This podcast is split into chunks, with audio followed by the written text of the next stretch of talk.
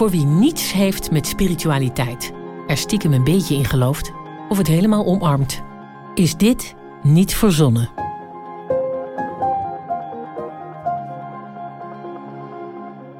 Een zoektocht naar bijzondere verhalen die zo toevallig zijn dat ze verzonnen lijken. Ik hoef niet ver te zoeken. Mijn nicht Suzanne. Zij had wel heel erg mazzel toen ze een huis zocht. Suzanne, mijn nicht, Suzanne Spijker. Jij hebt mij ooit een verhaal verteld over de aankoop van een huis in België. Ja, het is echt grappig dat jij daarnaar vraagt, want ik was het zelf al bijna weer vergeten. En soms is het fijn dat je dan denkt, oh ja, dat was zo'n gek verhaal. Jij vond het zelf ook gek, hè? Ja, het was echt een heel gek verhaal. En ik, um, ik had mijn huis verkocht, ik was op zoek naar een nieuw huis. Um, we gingen rondrijden langs dorpjes en uh, hadden uiteindelijk nog een, uh, op de valreep nog een huis gevonden, wat toch het bekijken nog waard was. En uh, we waren wezen kijken. Ik had mijn vader gebeld, kom jij eens kijken, want ik heb misschien niet meer die objectieve blik, want ik wil gewoon ergens wonen.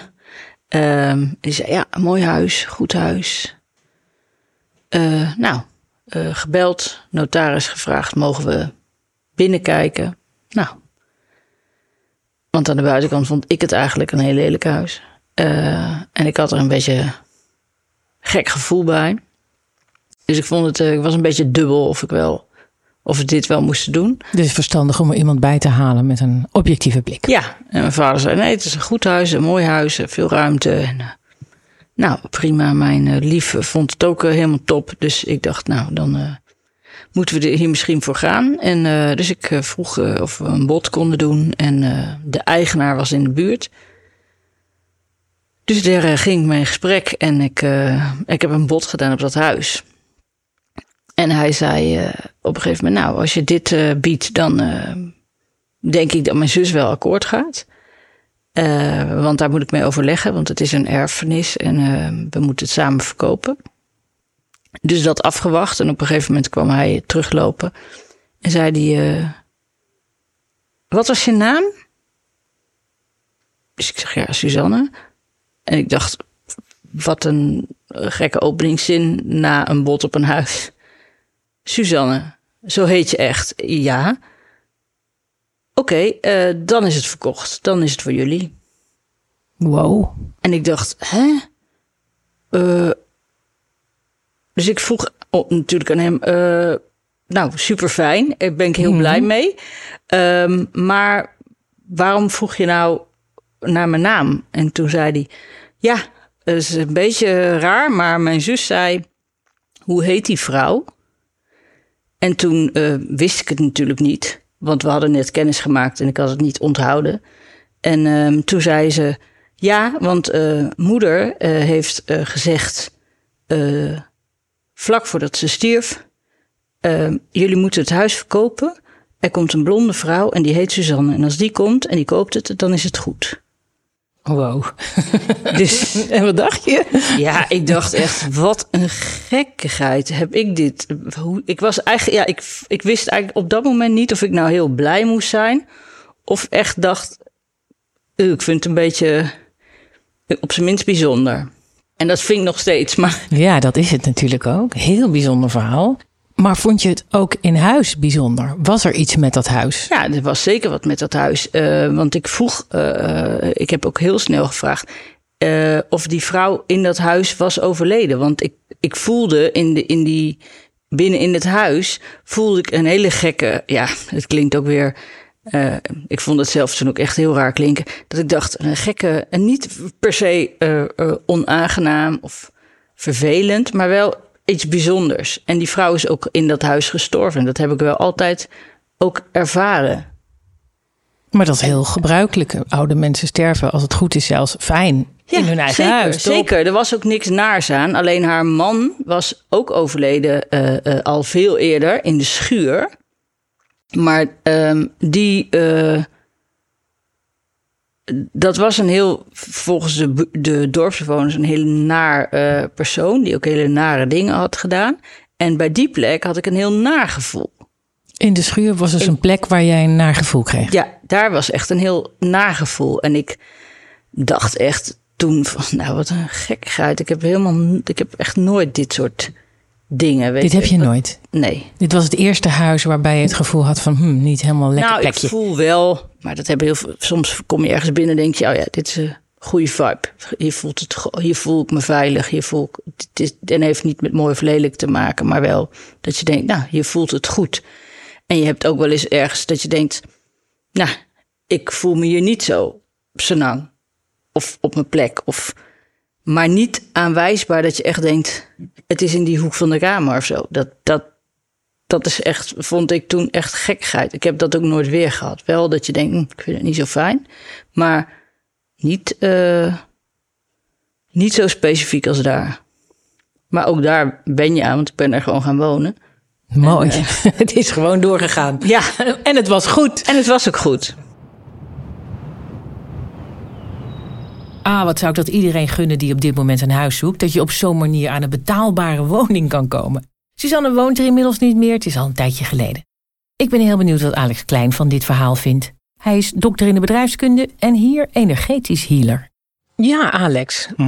Is dat ehm, misschien wel een hele goede verkooptruc geweest? Of denk jij dat er wat anders aan de hand was? Ehm, tijdens de uitzending van dit verhaal krijg ik bezoek van moeder. Wat zeg je nou? Kijk maar naar mijn huid. Alle haren staan recht overeind. Dat meen je niet. Mijn huid ging strak. Ik voelde aanwezigheid. Dus dat waarschijnlijk moeder eh, heel erg haar best heeft gedaan om in het huis te blijven. Net zolang totdat Suzanne er zou zijn die voor dat bedrag, hè, Suzanne met de blonde haren, voor dat bedrag het huis zou gaan kopen. Maar dat betekent dus bijna automatisch dat ze de liftdeuren, dus de uitnodiging van de liftdeuren dus niet heeft gebruikt. Dus dat ze daardoor aardgebonden was. En dat ze daardoor dus nu bij mij kwam van, ja, daar ben ik, daar ben ik, hier ben ik.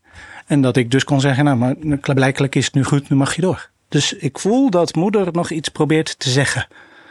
Maar ik kan het niet helemaal goed plaatsen. Ik ga moeder meehelpen om door te gaan naar, naar de hemel, naar de volgende plek. Maar ze, ze, ze is gewoon aanwezig. Kijk maar naar mijn huid, dan zie je dat er overal goosebumps op zitten. Je hebt inderdaad kippenvel. Ik heb echt eh, kippenvel. Ja. Van dit verhaal heb je kippenvel gekregen. Nee, niet van het verhaal. Want dat vind ik niet zo interessant. Van de energie van moeder. Eh, niet de energie van vader. Vader is door, maar de moeder is nog niet door, zegt mijn gevoel. Dus Suzanne heeft een paar keer gezegd: een gek, gek verhaal en een gek gevoel. Ik denk dat als je morgen contact opneemt met Suzanne, dat zal ze zeggen dat het huis stiller is na vanavond. Ze woont er al niet meer. Oké, dan, dan heeft het niet zo heel erg veel zin. Nee, dat is ook zo lastig. Ze heeft naast de kleinzoon gewoond van deze vrouw. Ze heeft geprobeerd meer over dit verhaal te weten te komen. Ja. Want, want het had ook haar wel getriggerd. Maar ze, het is een doodspoor. Leuke woordspeling. Ja. Dat je in een huis iets voelt, hè, dat mensen overlijden en dat voel je nog in het huis, dat klopt. Eh, 99,99% van alle mensen die doodgaan, gaan naar de hemel of hoe je het ook wilt noemen. Vaak hoor je dan dat er een licht komt, de deuren open gaan en dan ga je daar naar binnen toe met de lift naar boven, hoe je het ook wilt noemen. Maar een heel klein gedeelte van de mens kan dat niet, durft dat niet, wil dat niet. En bij moeder heb ik het gevoel dat ze nog ergens op zat te wachten. En dus vandaar ook dat toen er besproken werd over moeder, voelde ik de aanwezigheid van moeder. Dus ik heb moeder maar even doorgestuurd naar Neeman. Je hebt nu de moeder Ik doorgestuurd. heb nu de moeder eventjes het licht laten zien. Dus ik hoop voor. Daarom zei ik ook al: ga maar naar het huis en je zult merken dat het huis rustiger en stiller is. Ik noem dat aardgebonden geesten. En aardgebonden geesten zijn zielen die aan de aarde blijven omdat ze niet durven, niet kunnen, niet willen, niet mogen doorgaan naar het licht. Omdat er nog een kind is waar ze voor moeten zorgen, omdat ze heel erg betrokken zijn bij het huis, of, of omdat ze in een, een, een hele spannende omgeving zijn gestorven, of niet, niet af, of iets in die trend. En die geesten voel je inderdaad in het huis. Dus je wilt dan dat iemand komt om eventjes dat huis schoon te maken, leeg te maken. Maar Suzanne, die heeft helemaal niet een ervaring zoals, zoals jij Mhm. wel hebt met gedachten tussen hem, van er is meer tussen hemel en aarde. Zij is een heel nuchter iemand die daar helemaal niks mee doet. Dus Nee. zij kan helemaal niet wat jij zegt te kunnen. Nee, dat, dat snap ik. En wat wil je daarmee zeggen? Dat het bijzonder is dat dan, dan de moeder heeft gezegd: ja, verkoop het maar aan een Suzanne. Waarom niet aan iemand die kan wat dan blijkbaar nodig zou zijn? om moeder eventueel door te laten. Dat is niet helemaal juist, want moeder heeft doorgegeven aan dochter: verkoop het maar aan Suzanne, de blonde dame met dat bot. Dus op dat moment leefde ze nog. Maar het kan dus wel zijn dat moeder net zo lang heeft gewacht, de ziel van moeder, totdat Suzanne er daadwerkelijk was. Waarom Suzanne, dat weet ik niet. Nee, daar komen we niet meer achter. Dat, dat, daar komen we niet achter. Nee. Het zal haar gegund zijn. Ik heb het vaak over heaven points. Uh, heaven points zijn dingen, als je goed gedaan hebt in het leven, krijg je heaven points. Een soort van spaarpunten, air miles, maar dan een beetje abstracter nog. En zo nu en dan krijg je die heaven points uitgekeerd en dan uh, is het jou gegund. Nou, en waarschijnlijk heeft Suzanne dit gegund gekregen op basis van haar air miles vanuit de hemel. Social credit system. Ja, zoiets, maar dan anders. Maar één abstractieniveautje hoger. Ja, ja, ja. Nou, het blijft een mooi verhaal. Blijft een mooi verhaal. Dankjewel, Alex Klein. Als Suzanne nog in het huis had gewoond, had ik haar natuurlijk kunnen vragen of er een verschil is. Maar ik ga die nieuwe bewoners daar niet mee lastigvallen. Wie ik er wel mee lastig ga vallen, is Stef Aupers, cultuursocioloog en hoogleraar mediacultuur. Ja, ik zou, het is bijna statistisch uh, uh, element zit hierin. Er, ik denk dat er bijzonder veel blonde Suzannes rondlopen in deze wereld. ik ken er zelf al een paar. dus, dus de kans dat je een blonde Suzanne tegenkomt, is uh, statistisch gezien uh, redelijk groot. Uh, ik weet niet of er al eerder kopers waren. Misschien kwam er een, een, een donkere Rihanna. kwam er een, een rode Suzette. En uiteindelijk komt er een, een blonde. dus dat, dat kan. en ook hier weer, ja, dit zijn twee elementen die bij elkaar komen. Die voorspelling van een, een moeder. Ja, en dan een, een toevallige gebeurtenis. En dan is het toeval geen toeval meer dan is het het teken, want daar gaat het om, uh, dat dit gebeurt. En voor de duidelijkheid, als je heel veel om iemand geeft, als je heel veel van iemand houdt en die overlijdt, en die geeft nog een laatste aanwijzing, dan sta je open voor alle signalen, voor alle tekens. als ik een, toch een persoonlijke anekdote. Mijn moeder is overleden toen ik. Ga ik toch een verhaal vertellen? Mijn moeder is overleden toen ik 17 was. Uh, en ik was zelf op een hele. Uh, reflexieve manier bezig met de vraag... Hmm, ik geloofde toen wel een beetje in reïncarnatie. Dat geloof ik nu niet meer. Maar dat was eigenlijk omdat zij daar zelf in geloofde. En zij zei altijd wel... ik blijf een beetje in de buurt, ik hou het in de gaten, maar niet te veel. En ik was met de vraag bezig...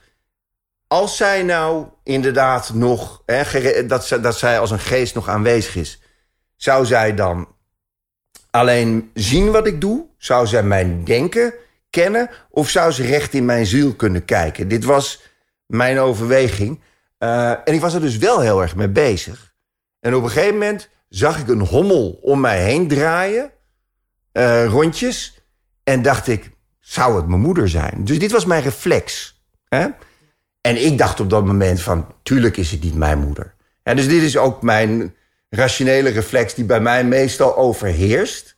Uh, maar toen al, toen ik 17 was, waren dat wel dus bedenkingen. En was ik toch zelf ook al, denk ik, sceptisch genoeg om te zeggen: dit is een hommel. Dit is niet mijn moeder. Hm? Dus uh, goed, toch nog een persoonlijk verhaal. Zeker, want het is me tot nu toe niet gelukt om iemand te spreken die er helemaal niets mee heeft. Aha, ja. Dus ik dacht misschien Stef Aupers, maar ook jij. Nee, nee, dus, dus maar, maar je moet, ik bedoel, ik begrijp het wel. Dus dat heb ik altijd gehad. Uh, en misschien is dat omdat mijn moeder wel, noem het maar, echt wel een soort hippie-achtige levensbeschouwing had. Uh, en ik dus de hele goede kanten ook van het hippie, spiritualiteit zie. Namelijk het empathische, het gevoelige, uh, het menselijke. En dat zijn denk ik hele belangrijke elementen. maar ik ben tegelijkertijd extreem reflexief en sceptisch. En dat heb ik allebei in mij. Dus, dus dat is het. dus er niks mee hebben, ik begrijp het wel, laat ik het zo zeggen. Ik was aan het logeren in mijn geboortestad Zwolle, bij mijn nicht Suzanne. Haar vriend Willem en zij zijn actief in ondernemerskringen. En ik kreeg de vraag mee te gaan naar een event in Zwolle met de naam Change, over de circulaire economie. Een van de sprekers daar was Thomas Grauw, een architect. Hij heeft onder andere het hoofdkantoor van de Triodosbank ontworpen, hoorde ik daar. Een voorvechter van de circulaire economie. een visionair. Hij won prijzen, sloot een contract af om de publieke sector te inspireren en was genomineerd voor een award op het World Economic Forum in Davos. In Zwolle vertelde hij terloops dat hij vanwege een droomarchitectuur was gaan studeren. Daar wilde ik meer over weten. Helaas moest ik de bijeenkomst vroegtijdig verlaten voor een volgende afspraak, maar gelukkig vond Suzanne hem bereid mee te werken aan deze podcast. Ben van huis uit uh, ben ik kinderverzorger. En dan heb ik. Um, en toen wilde ik gaan studeren en ik wist niet goed wat ik zou, zou studeren. Ik stond na te denken. En in Duitsland krijg je dan zo'n papier. Centrale vergabestellen voor studieplätze. Dus dan kun je maar één keer invullen wat je graag wilt studeren en in welke stad. En dan moet je maar hopen dat je een plek krijgt. Als het niet lukt, nou, dan ben je jaar verder. En ik had het formuliertje bij mij thuis liggen. En uh, nou, ik was zo aan het nadenken, nou, wat zal ik nou doen? Nou, en, dan uh, op één nacht krijg ik een droom. En in die droom, daar wordt mij verteld dat ik architectuur moest studeren. Ik heb nooit iets met architectuur gehad. Ik zei, ja, oké. En toen ben ik midden in de nacht opgestaan en heb ik dat formuliertje uitgevuld. Ben naar het postkantoor, heb, heb het op de post gebracht.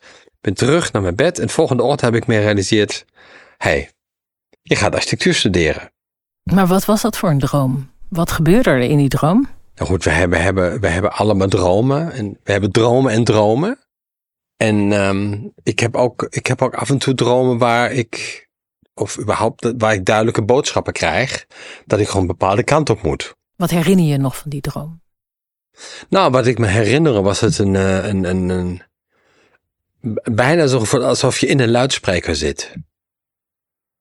Zo, en dan was het echt zo, het was echt zo'n droom en er was één grote stem en, en, en ik hoorde alleen maar architectuur. Dus ik zat eigenlijk in die, in die box uh, bij wijze van spreken. Het was dus niet een, het was geen uh, tegenoverstelling of ik, ik heb niemand gezien, maar ik zat eigenlijk in een soort luidsprekerbox. En toen hoorde ik gewoon, toen hoorde ik gewoon uh, architectuur. Dat woord alleen maar. Ja. En niet met jou in verband brengend. Nee, ik hoorde alleen maar architectuur en toen was mij duidelijk van, uh, dit, moet ik, dit moet ik gewoon doen. Ik heb later ook een leraar gehad, architectuur. En um, van hem heb ik geleerd dat altijd belangrijk is, is uh, het laatste wat je denkt voordat je inslaapt. Het is gewoon cruciaal. Zo'n cruciaal hoe je nacht verloopt. En hij zegt, let altijd daarop, wat het is het eerste wat je s ochtends binnenschiet. En probeer daar gewoon een verband te leggen.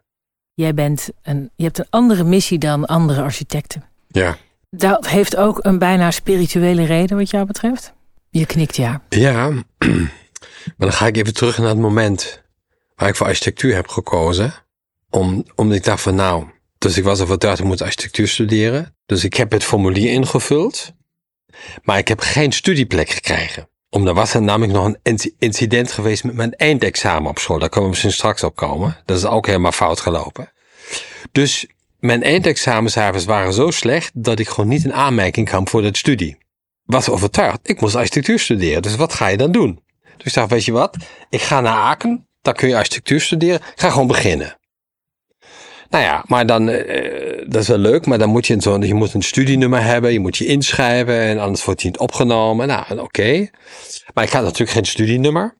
En, uh, en toen zag ik maar dat, dat iedereen alleen maar zijn studienummer ging roepen, maar dat er verder eigenlijk niks meer gebeurde. En toen hebben we gekeken, nou waren er ook studies waar je gewoon geen cijfers voor je eindexamen voor nodig had.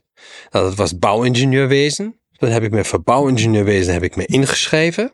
En mijn matriculnummer was 129303, weet ik nog. En met die nummer heb ik gewoon bij de architecten gestudeerd. ik dacht van, nou, dat gaat gewoon werken is een soort cursus deed je en dat nummer gebruikte Ja, en dat nummer heb ik gewoon gebruikt. Dus gewoon een slecht, geen waterdicht systeem. Ja. Oh, geweldig. En, uh, en, dat heb ik twee jaar lang gedaan. Alle, ik heb alle proefschriften gedaan. En, uh, maar ja, en toen... Dan, Eigenlijk had je de boel geflasht dus, ja, Ja, en dan krijg je je propedeus, zeg maar. En dan krijg je je, je voordiploma. Nou, en toen, toen is het opgevlogen. Toen, toen kwam naar boven dat wat ik, wat ik had gedaan. En toen moest ik bij de decaan komen van de school, van de universiteit. Nou, en die was ziedend. Die zat stomend achter zijn bureau. als ik binnenkwam en, eh, en ik zei tegen hem, ik zeg, kijk, ik, zeg, ik zie dat u ontzettend boos bent. Maar ik zeg, één ding, ik zeg, u hebt een gigantisch probleem. Was dan krijgt hij een soort reset. Hoezo heb ik een probleem? Jij hebt toch een probleem? Ik zeg, kijk, ik zeg, ik ben het levende bewijs dat ik twee jaar lang architectuur studeerd heb. Terhalve u aan het ministerie hebt gemeld dat u niet meer plekken hebt. U, hebt, u hebt meer plekken. Ik zeg, ik ben het levende bewijs. Ik heb niemand een plek weggenomen. En bovendien, je had het niet verprutst, die twee jaar. Nee, nee, nee, nee. Ik had het goed gedaan. Ja, ik Je had het goed gedaan. Ja, ik had het goed gedaan. Ik had, Dus je deed het slecht op de middelbare school, je kwam er niet op. En toen je eenmaal dit deed, was je er goed in. was ik goed in. En toen, eh, nou, toen eh, begon hij een beetje te sputteren. En zei, ja, ja, oké, oké, oké. Hij zegt, oké. Hij zegt dan, ehm, hij zegt dan, gaan we een deal maken? Hij zegt, ik geef jou je papieren, zodat je architectuur verder kunt studeren. Onder de voorwaarde dat je onmiddellijk deze hogeschool gaat verlaten. Nou, hij zegt, deal. Ik zeg, het prima. Want hij zei niet, je mag niet terugkomen. Hij zegt, ah, hij moest weg. Maar hij zei niet dat ik, terug, dat- niet, dat ik niet terug Dat komen. had ik niet bedacht, dat, dat, dat je dat zou kunnen concluderen als je wordt weggestuurd. Dus ik heb me dan ingeschreven in Dortmund. Ik ben dan, ik ben dan officieel van de universiteit gewisseld. En na vier weken Dortmund ben ik gewoon weer, heb ik me gewoon ingeschreven weer in Aken. Ben ik gewoon weer teruggekomen. En dat mag wel, Ja, dat want dan heb je een nummer. dan heb ik een nummer en dan heb ik daar gestudeerd. Maar toen zat ik daar, toen dacht ik van oké, En was hij boos doen. toen je weer terugkwam? Nou, ik heb hem daarna nooit meer gesproken. Oh, zo gaat dat dan ook. En toen, eh, toen had ik al die moeite gedaan. En toen dacht ik, goh, het is een totale verkeerde plek hier. Wat doe je hier eigenlijk? en ik dacht van, ja, kijk, ik leer hier zoveel over architectuur en over techniek, maar ik leer niets over de mens. Thomas Rauw heeft nog veel meer bijzondere verhalen die te horen zijn in volgende afleveringen. Alex Klein over de oproep aan hem in een droom op een cruciaal moment. Als hij die droom niet had geïnterpreteerd als je hebt de dromen en dromen, zijn woorden, dan had hij gewoon, oh, ik heb een droom gehad, whatever. Maar besef alsjeblieft dat het zielenboodschappen zijn. En laat je dromen, als die echt zo helder en duidelijk doorkomen, ook eens duiden. Sommige zijn betekenisloos. Dat is gewoon inderdaad je hersenen die een beetje eh, eh, met je spelen. Maar sommige komen zo duidelijk door. In woorden van Thomas, je hebt dromen en dromen. En laat ze maar eens duiden. Dat is al eeuwen oud. Maar even doordenkend. Waarom zou een persoon de zielsroeping krijgen om architect te worden? Omdat de ziel van Thomas ontvankelijk was voor het bericht. De aarde wordt kapot gemaakt op de manier waarop we nu aan het bouwen zijn. Eén abstractieniveau hoger. We hebben niet een tekort aan grondstoffen. We hebben een tekort aan nieuwe grondstoffen. Maar we hebben genoeg grondstoffen. Kijk maar naar alles om ons heen. Alles is een grondstof. Als je het opnieuw weet te gebruiken. En dat is zijn boodschap. En nou ben ik wel benieuwd naar de heldere en rationele gedachten hierover van Stef Aupers.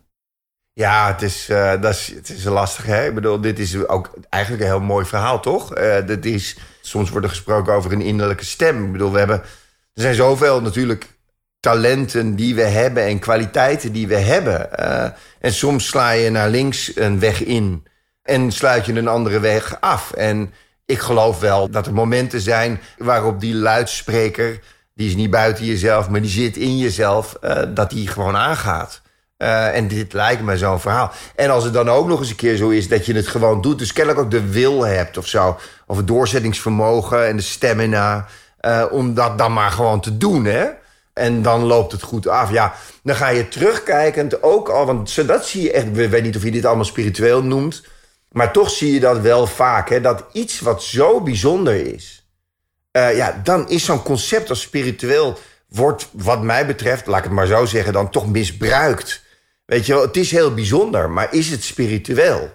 Ehm, mensen zijn bijzonder. Ehm, hoe we bepaalde eh, talenten ontdekken en daar vol voor gaan, dat is bijzonder. Hè? Dat is een soort American Dream-achtig verhaal. En mensen kunnen dat heel erg mooi maken. Hè? Ik bedoel, je ziet het ook als je kijkt naar celebrities bijvoorbeeld in, eh, in Amerika. Of dat nou Rihanna is of dat dat Beyoncé is. Die komen uit slechte milieus. toch maken ze het, dan kijken ze terug.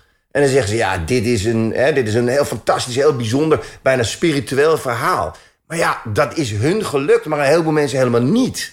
Hè? Ik bedoel, dus, dus het is gewoon het bijzondere spiritueel maken en dat ook generaliseren. En dat is ook vaak niet ver, hè?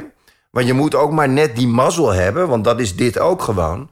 Om uiteindelijk gewoon niet ontdekt te worden en ontmaskerd te worden als fraudeur. Want dan is het allemaal niet zo spiritueel meer, hè?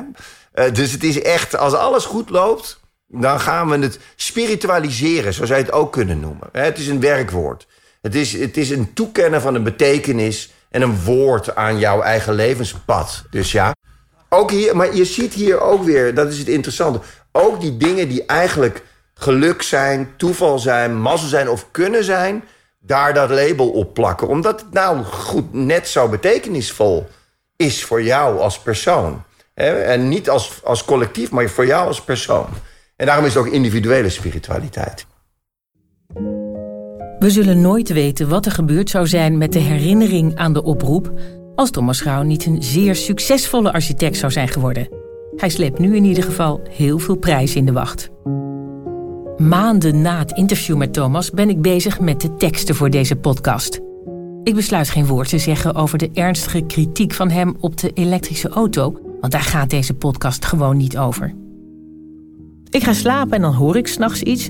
En de volgende ochtend zie ik een steentje en een kaartje van het event over de circulaire economie.